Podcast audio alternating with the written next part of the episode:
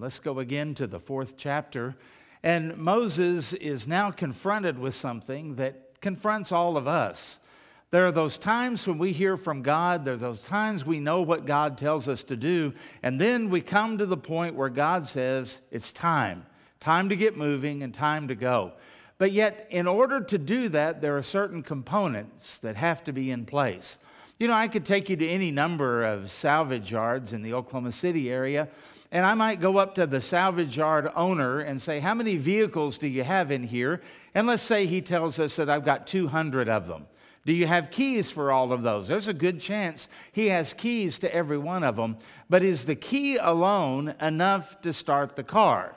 Now, for some of us, that that's all we think is necessary. Just have a key, get in the car. But there's so much that has to be there and so much that has to work and work together. And so it's true in our lives, and it was also true in Moses' life. It's time to go, but there's more than just having the ignition key in the hand. God is working in Moses' life even now. I mean, after meeting him in the wilderness, the burning bush, and all of those things that happened with the rod and the serpent, wouldn't you think that maybe Moses would be kind of ready and prepared?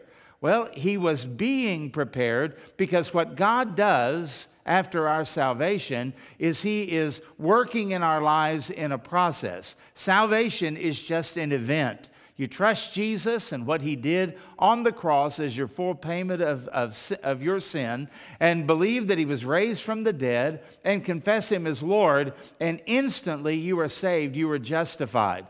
But now the process of sanctification, God making you like Him and God using you, that is a process, and it's a long process sometimes. Moses had been in the desert for 40 years. Now the question is, is he ready? Well, he is, and yet he's not. There are still some things that he has to learn. And so God is taking him through this process and putting all of the components together to get things going to do what he has planned and purposed to do. Just like in your car, you want to have the key, of course, but you better have fuel in the tank and air in the tires and everything else had better be working or you're not going to get anywhere. And so Moses now is still learning and still growing, and God is still being patient with him and doing a great work in his life. So if you'll go down to the 19th verse of this fourth chapter, we'll read and we'll read this story and uh, think about what God is still doing in Moses' life. And there is great application, of course, to us. The Bible says, Now the Lord said to Moses, notice these two words, in Midian. In Midian. Now go and return to Egypt, for all the men who sought your life are dead. It's pretty important, isn't it? Then Moses took his wife and his sons and set them on a donkey, and he returned to the land of Egypt. Now, let me stop right there because Moses is kind of in the habit of stating what happens and then telling you how it happened. For example, in Genesis chapter 1, it says that in the beginning God created the heavens and the earth, and then he tells us how he did it. Well, that's what he's doing here. Um, he tells us Moses returned, and here's the process. Here's what happened along the way. So we pick back up. And Moses took the rod of God in his hand. And the Lord said to Moses, When you go back to Egypt, See that you do all these wonders before Pharaoh, which I have put in your hand. But I will harden his heart so that he will not let the people go. Then you shall say to Pharaoh, Thus says the Lord, Israel is my son, my firstborn. So I say to you, Let my son go, that he may serve me. But if you refuse to let him go, indeed, I will kill your son, your firstborn. You mess with mine, you're going to pay for it, in other words. Verse 24 And it came to pass on the way at the encampment, some versions say at the end, you might think of a KOA campground, that the Lord met him, Moses, this is strange, and sought to kill him. Then Zipporah, it's Moses' wife, took a sharp stone and cut off the foreskin of her son and cast it at Moses' feet and said, Surely you are a husband of blood to me. And in verse 26, notice it's a capital H here on the word he. So he, meaning the Lord, let him, Moses, go. Then she said, You are a husband of blood because of the circumcision. Verse 27 And the Lord said to Aaron, Go into the wilderness to meet Moses. So he went and met him, not in Midian, but at the mountain of God, and uh, kissed him. And Moses told Aaron all the words of the Lord uh, who had sent him and all the signs with which he had commanded him. Then Moses and Aaron went and gathered together all the elders of the children of Israel. And Aaron spoke the words which the Lord had spoken to Moses. Then he, Moses, did the signs in the sight of the people. So the people believed, and when they heard that the Lord had visited the children of Israel and that he had looked on their affliction, then they bowed their heads and worshiped. So, this story tells us about Moses and how he got to Egypt. He's finally willing, he's finally ready, and yet at the same time, he's not ready. Have you ever felt like that? God calls you to do something, God opens a door, God kind of gives you a shove and moves you in the right direction, and you're ready. God has prepared you up to that point. God has made his calling clear, and yet with every step that you take, you find out that you're still not completely ready. You're still learning and you're still growing. I think a lot of people make the mistake of thinking if God is in something, I'm going to be perfectly ready, perfectly equipped, everything's going to fall into place. And it doesn't always happen that way. Sometimes you learn as you go and you learn even as you are being taught and being led in these situations. Well, that's Moses. Moses has been this person that back when he was 40, he wanted to liberate the Hebrews, and he thought, now's as good a time as any. Why put off tomorrow what you can do today? And so he does. And what happens? He fails miserably. He has to run for his life. Now it's 40 years later, and he's not quite as confident as he once was, a little bit of a reluctant leader, and yet God has made it clear at the burning bush and with the throwing down of the rod and it becoming a serpent and all of those things that God is with him and he's ready to go. He's got the blessing of his father in law. He's turned the sheep back over to Jethro, and now he's loaded up his family and they are ready to head out. But there's still some things that God is telling Moses and still some things that he needs to know. What are they? Well, the first thing that, he would say, that we would say about this is God was teaching Moses to trust his timing. You know, there are times when we see the hand of God and we understand what God is doing and he has thrust something upon us, but we really have a hard time figuring out what is his timing. Why didn't he do this earlier? Why doesn't he wait till later? But God is always on time, and his timing is always perfect, whatever it may be. We don't have his mind, we don't have all of the thoughts of God, so we have to trust him. And God said something in this when he said, Go to Egypt, for all of those who wanted to kill you are dead. This is a good time to go. This is a time when Moses can go into Egypt and nobody's really going to know who he is. Moses is long forgotten and he doesn't look like an Egyptian anymore. When he first came to Midian, Remember, the women at the well there told their father, An Egyptian rescued us. Well, Moses doesn't look like that anymore. He looks like a shepherd. He's old. And as he comes into Egypt, no one is suspecting anything and no suspicions are aroused, nothing like that at all. The people that sought to kill you are dead. That phase of life is over. This is a new chapter, a new beginning, and the timing of God is absolutely perfect on all of this.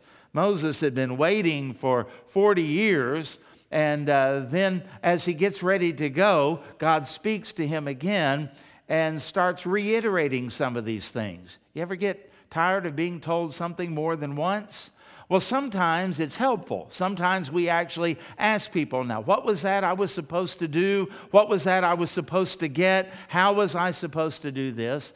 But frankly, it's annoying when somebody tells you how to do something and gives you the same instruction over and over and over. But, folks, let's remember that in the timing of Moses going to Egypt, that's not the only thing where God's timing is perfect. God is also perfect in reiterating the command, knowing what Moses needs to hear, knowing that Moses needs to hear it again, knowing the things that need to be emphasized, because he knows Moses perfectly, just as he knows you and just as he knows me. There are those times where you and I cry out to God, I've got this, I understand now.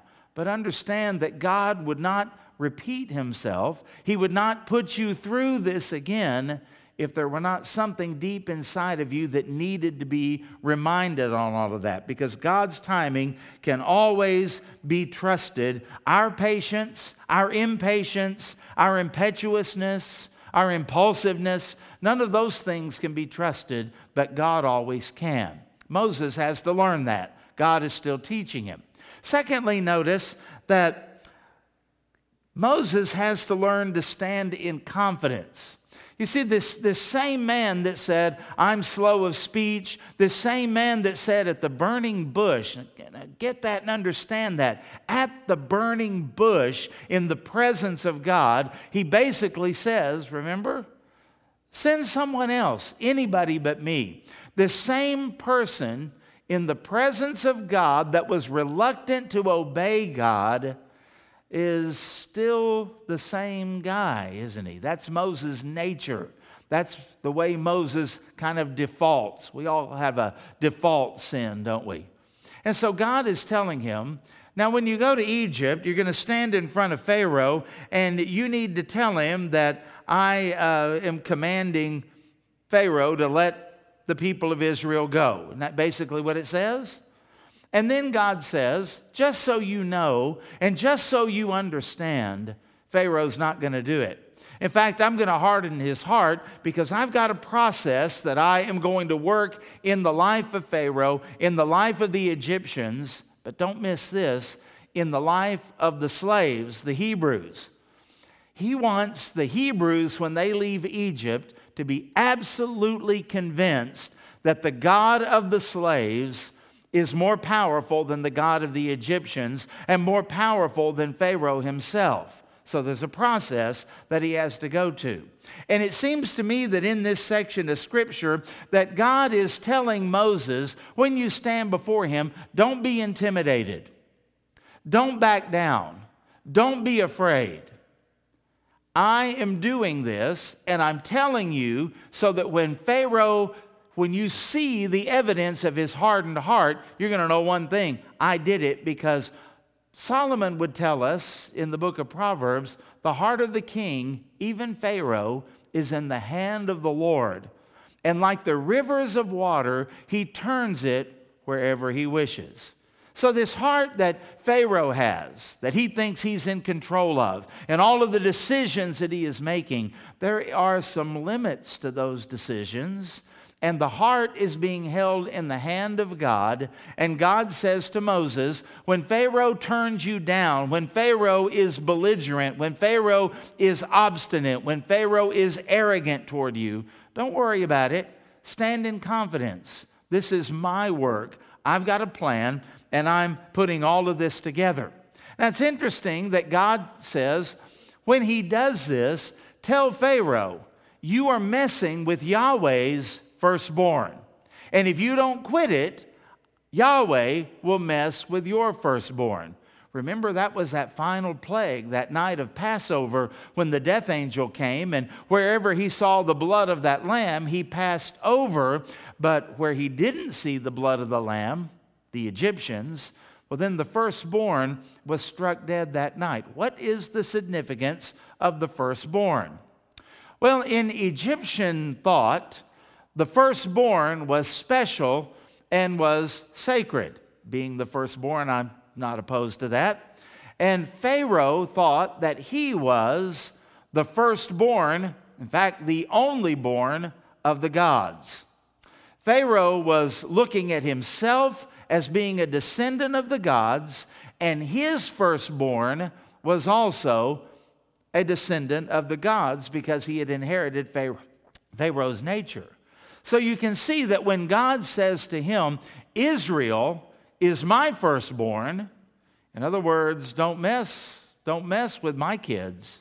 And he is not just saying, I have one person that is my firstborn. This whole nation is being treated as my firstborn. And you mistreat my firstborn, and I will mess with your firstborn. Now, that's the kind of stuff that we look at, and we're so familiar with the story and everything, we don't think much about it. Put yourself in Moses' sandals. You're 80 years old.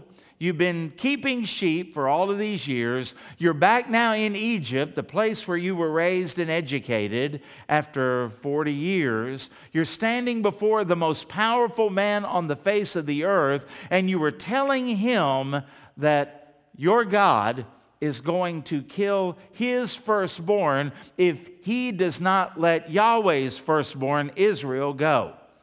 I think I would be a little intimidated to give that message. I think Moses was probably a little intimidated to give that message. But God is telling him, I'm not asking you to stand in your strength, your power, your authority, your ability to, to deliver a speech, your uh, uh, power to intimidate someone else. In fact, God chose an unintimidating person who is not eloquent. And what does he do? He uses him to stand before Pharaoh because God is not putting Moses on display, God is putting himself on display. You and I need to know that we can stand in confidence because the timing of God and the work of God is under the control of God. It's not up to us, it is His strength, it is not ours. Now, the third thing that happens here is something that uh, I'll admit, very weird, very graphic, uh, very strange. The Bible says that as they were on their way, they came to a place where they could park their caravan, uh, so to speak, where they could park the donkey, where they could sleep, where they could rest. It was a place of refuge, a place of an encampment or some type of an inn. And don't think of inns like a motel or anything like we have. And uh, Moses is there. And then the Bible says something very, very strange. Moses met with God. Okay, we've seen that before. But when we see God meeting with Moses before, there's mercy and there's grace and there's a, a calling and an embracing of Moses and all of that. This time it says, the Lord sought to kill him. Now, I want to remind you that if God were to exercise his divine right outside of the blood of Jesus Christ, understand, outside of the blood of Jesus Christ, he would have the right to take our life because we are sinners. The Bible says the wages of sin is death. And it doesn't say the wages of big sin is death, it just says the wages of sin. And we're all sinners and we're all deserving of death. In this picture, in this, in this uh, pre incarnate, pre redemption, all of that type of thing that we see in the New Testament, God meets Moses, and this is going to be, you're going to have to understand this, at the point of sin. And what is God's response to sin in every situation? The soul that sins must die, the Bible says. Well, why doesn't God do that with us? Because God is merciful and God is loving, and because the innocent blood of Christ has been shed as the payment for our sin. So we're shielded from the wrath and judgment of God. In this point, Moses saw it. Now, the Bible doesn't tell us how he saw it. Maybe the Lord sent an angel like he did with Balaam. Maybe the angel had a sword. And maybe the angel warns Moses, You are about to die. The Lord has sent me. Maybe there's some type of a plague. You remember Moses put his hand inside of his cloak and it came out leprous. Maybe Moses came down with something and realized it was from the Lord. We don't get a lot of the detail in all of this, except for this one thing. His wife Zipporah came out and had the, uh, uh, the bloody flesh of the circumcision of her son, and she threw it at Moses' feet. Now, this tells us that number one, the circumcision rite had not been performed, and secondly, that Zipporah particularly did not like this, and thirdly, that she was kind of hostile and angry about doing it.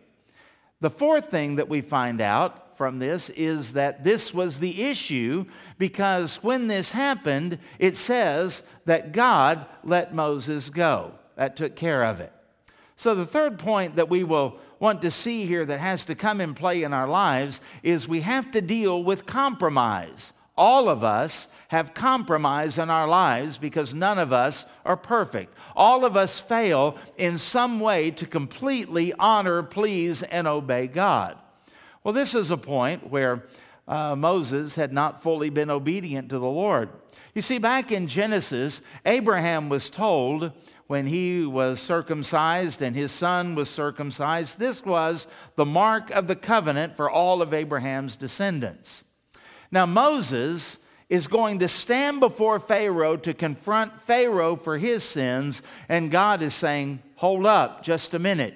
You can't confront somebody else until you get your life and your compromise and your sin right. Have you ever had that happen? You go before somebody else and you tell them, I don't like the way you've done this, and you confront them about it, and then they come back with something that you've done, and it neutralizes everything. Well, Moses has to have a right standing before God to say that I have obeyed God in everything before he can ever stand before Pharaoh with a clear conscience, with power, and with authority, saying, I too have obeyed God. And as I stand before you, I am bringing the word of the God that I obey to confront your life. Moses has to deal with this. Now, as you read this story, you find something that is a little bit uh, interesting. Moses has two sons, and yet there's only one that the Bible says here was circumcised. How do we reconcile that? Was it okay to just do it on one and not on the other? I don't think that's the issue. I think the reason that Zipporah was so opposed to this and so angry and hostile about this is probably when that first son was born, they did the rite of circumcision. Zipporah said, I'll never go through that again. I'll never allow that to be done to one of my children again. And for whatever reason, Moses went along with her. Moses went along with what his wife said. Moses did sort of what Adam did. He went along with his wife. So, what happens? God confronts. And God somehow, we're not given the detail, tells them what the issue is, why he is angry, and what needs to be done to set it straight. And Zipporah reluctantly and angrily goes along with it. Why only one son? Because I think the first one had already been circumcised. It was a matter of doing it for the second. And when that happened, then the Lord let him go. You see, there are things in our lives where we try to play little games with God. Okay, I'll go to Egypt and I'll quit herding the sheep and I'll do all of that, but don't make me do something else. And God doesn't make deals like that. God demands from us perfect obedience. God demands from us to trust Him, to follow Him, and to obey Him in everything. Now, here's the good thing I don't know all of the areas in my life where I'm compromised. I can look at myself and think that I am perfectly right with God, pleasing to God, obedient to God, and I don't even know my own heart, and neither do you. And this is why this good, loving, and gracious God sometimes confronts us in a manner that might scare us to death. He doesn't always speak in a still, small voice. That was a one time thing with Elijah, right? Sometimes God thunders, sometimes God confronts, sometimes God is stern, and sometimes when God speaks, it strikes fear into our hearts. Apparently, in this section of Scripture, that when God came and confronted Moses about this to kill him, it not only got Moses' attention, it got his wife's attention. She loved her husband, and she knew what the issue was, and so she took care of it. Doesn't mean she was happy about it, but she was obedient. And we need to learn that regardless of what our feelings are, regardless of what our emotions might say, we just simply need to obey God. And trust me, if you are saved, God will deal with you at the point of your compromise when it's time. Notice that God did not deal with Moses about this at the burning bush. Was, wasn't time.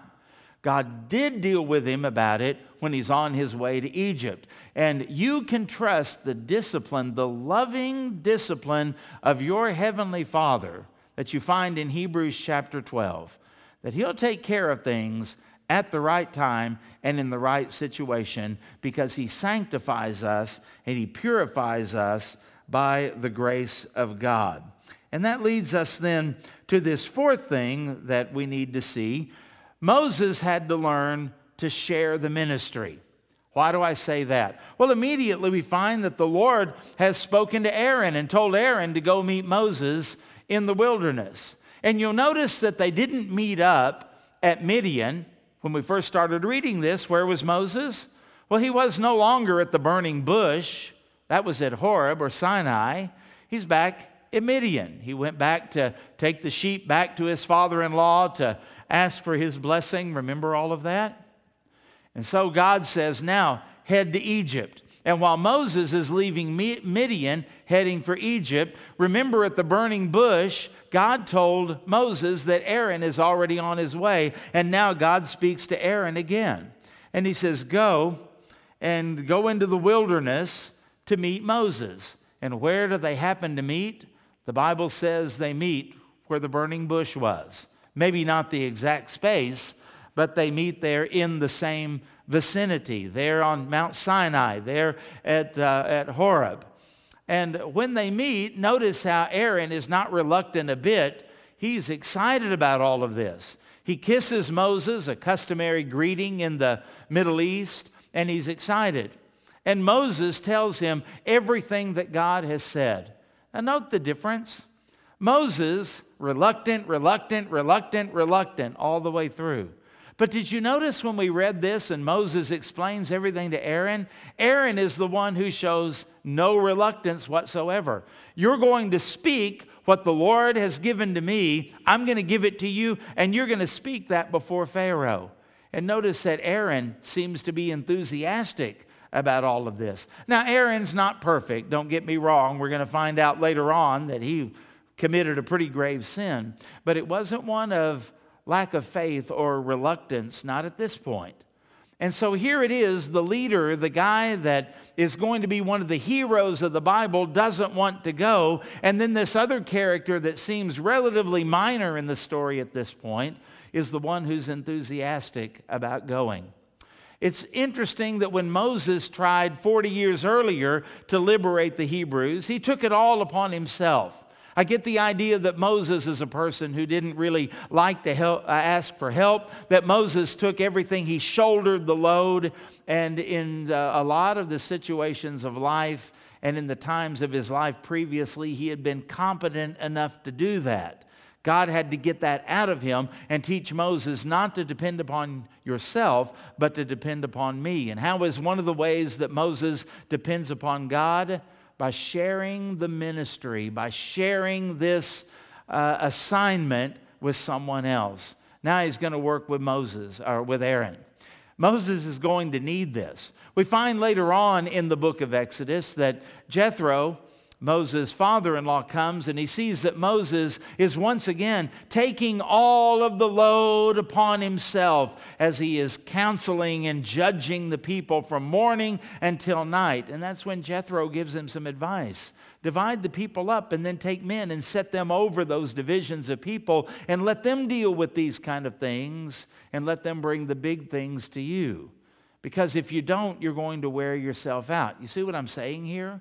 Moses not only had this reluctance built into him, but he also had a, a, a, this uh, tendency to take everything upon himself and carry loads he was never designed to carry. You and I need to learn this too. So many times we think that when we get involved in a task, whenever we are doing something, God is calling me to do this. And this means that no one else can be involved. And we grow weary and we break down under all of that. We need someone to help us. First of all, we need to lean upon the Lord and His strength. That's why the Bible says, Be strong in the Lord and in the power of His might, not your own. That's why the Bible tells us we are to depend upon Him. That's why it tells us we are to go to Him and we are to be filled by Him and His strength and we're to follow Him and we're to trust Him. All of those things tell us we can't do it on our own. It has to be God doing it through us. But that's also why He puts us in a body. And this is why I want to warn you. Don't get into the habit of sitting home in your pajamas in a recliner and watching a church at your convenience gather. You need to be here. You've got a job to perform. You've got a spiritual gift to manifest. You've got things that you need to do, and we need one another as we go through this. And this is why we don't want to let this time of quarantine let us get lazy. But we've got to take the things that we've learned through all of this and we've got to put them into action after it's done. We don't want to be lazy and we want to share the ministry. We want more involved, not less. And Moses has to learn this lesson. Moses, yes, you're the leader, and yes, you are the one that I've commanded. But please don't think, Moses, that I'm putting it all on you. I'll be your strength. The rod that you carry is no longer the rod of Moses, it's the rod of God. And also, where you are weak, I am supplying someone to help you. And Moses now has his brother Aaron going with him to go to confront uh, Pharaoh.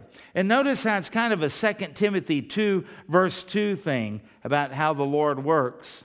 Moses is to hear from God and then share what God has said with Aaron.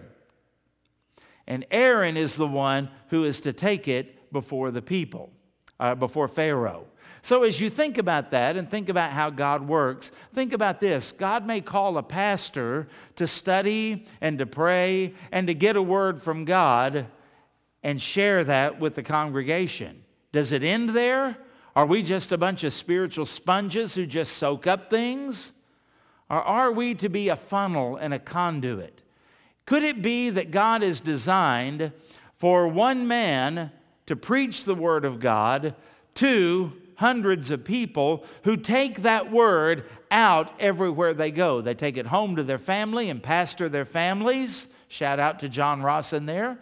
Do they take it to their work? Yeah. Do they take it to their neighborhood? And everywhere we go. And some may even be called to take it to foreign lands. This is the way that God works. And we work together and we share in all of this. This is why we ask you to give and we thank you for your giving during this time. But continue to do that. This is not the time to slack up. Why? Because there are things that we can do together that no one person could ever do.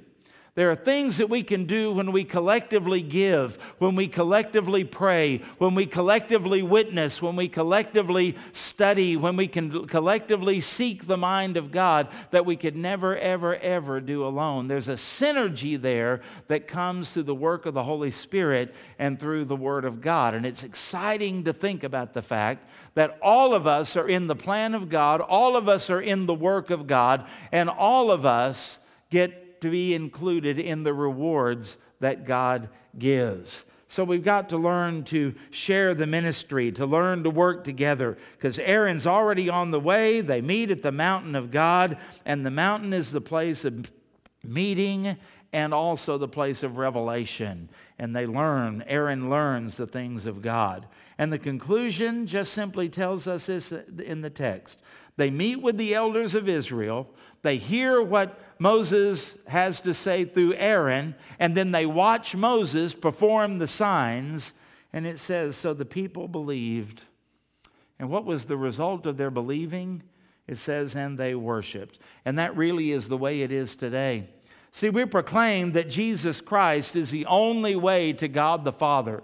His sacrifice is the only acceptable sacrifice for our sins because all of us have sinned and come short of the glory of God. The wages of sin is death, the Bible says. And that's more than just physical death. That ushers us in to what the Bible calls the second death, and that's an eternity in the lake of fire that was prepared for the devil and his angels. But the Bible tells us that God, in his wonderful love, and grace and mercy, sent his son. And the Bible says that God demonstrated his love toward us in that while we were sinners, Christ died for us. Not after we cleaned up, but facing our sin and taking our sin and bearing our sin upon the cross. And the Bible says that if you will confess with your mouth the Lord Jesus and believe in your heart that God raised him from the dead, you will be saved. For whoever calls upon the name of the Lord shall be saved. And as we think about what happens here whenever God saves us, whenever we trust in what Jesus did completely, we know that we are sinners, we know that we deserve death, and we know that there's nothing we can do to save ourselves and we see the Savior who died on the cross for our sins and was raised for us, and we put our trust in that completely, we are changed. We surrender to Him as our Master and Lord. And then what happens? Well, just like here, we believe and then we worship. Believers and only believers can worship.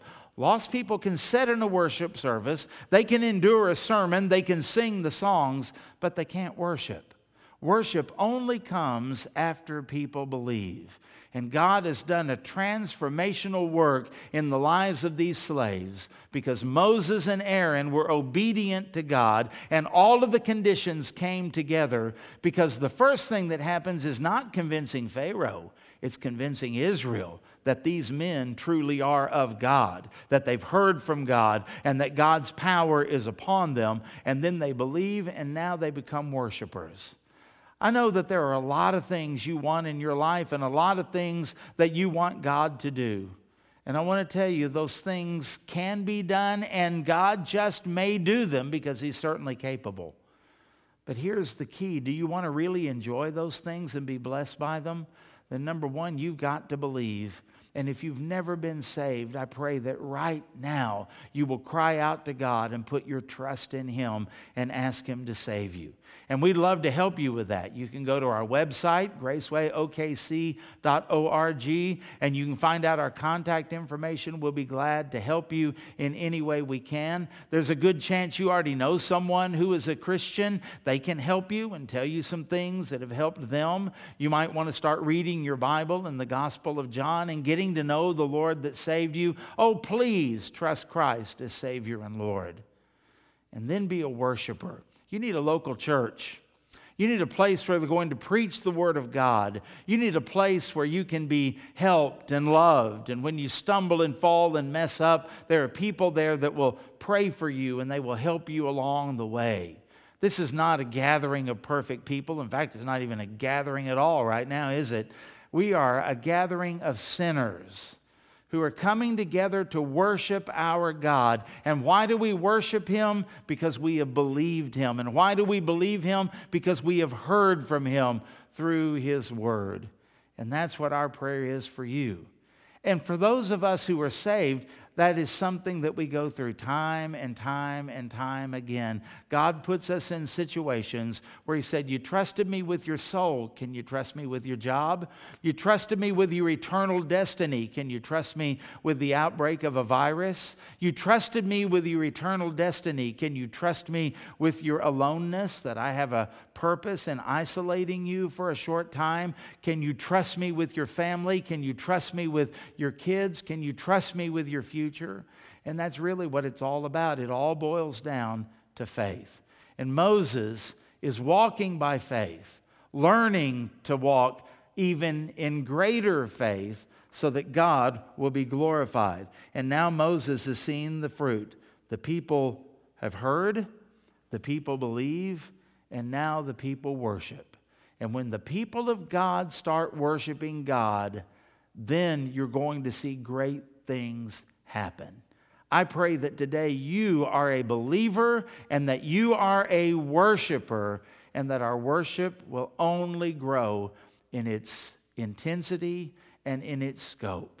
That others may see the worship that we have for God coming not just from our actions, but from our heart, from our attitude, from the way we think, from the way that we are motivated, so that they are curious about the hope that we have, especially in dark times because your light shines brightest when the times and the days are dark. May the light of God shine through you during these dark times, that more people may see Jesus in you and come to know him as never before. Thank you for being a part of this today. I pray that the Lord has spoken to you, and my prayer is that it will bear fruit, much fruit that will remain to the glory of God the Father. Let's just close in a word of prayer. Our Father, as we think about all of this, we have so many challenges. We want to pray, Lord, for our nation. We want to pray for our president. We want to pray for uh, Congress. We want to pray for different bureaucrats. We want to pray for governors. We want to pray for state legislatures. We want to pray for mayors and city councils. And we want to pray, Lord, as we tend to think that our life is in their hand, help us to remember their heart is in your hand, Solomon said in the book of Proverbs. And Lord, according to your power and according to your timetable, let us go through this and go through this not kicking and screaming, but in submission to our loving God. And may we be used as lights in a dark world right now. Please give these people we mentioned wisdom, give them even more than that salvation. But let us, as your children, walk in hope and rejoice in hope. May we see you do great and mighty things things that are beyond what we could ask or think. And may we see you as the God who loves us, the God who is merciful toward us, the God who has redeemed us, the God who equips us, and the God who is faithful to us in spite of our unfaithfulness. We love you, Lord. We surrender to you, and we turn our hearts to you and to you alone. And this we pray in Jesus' name. Amen. Amen. God bless you. Thank you.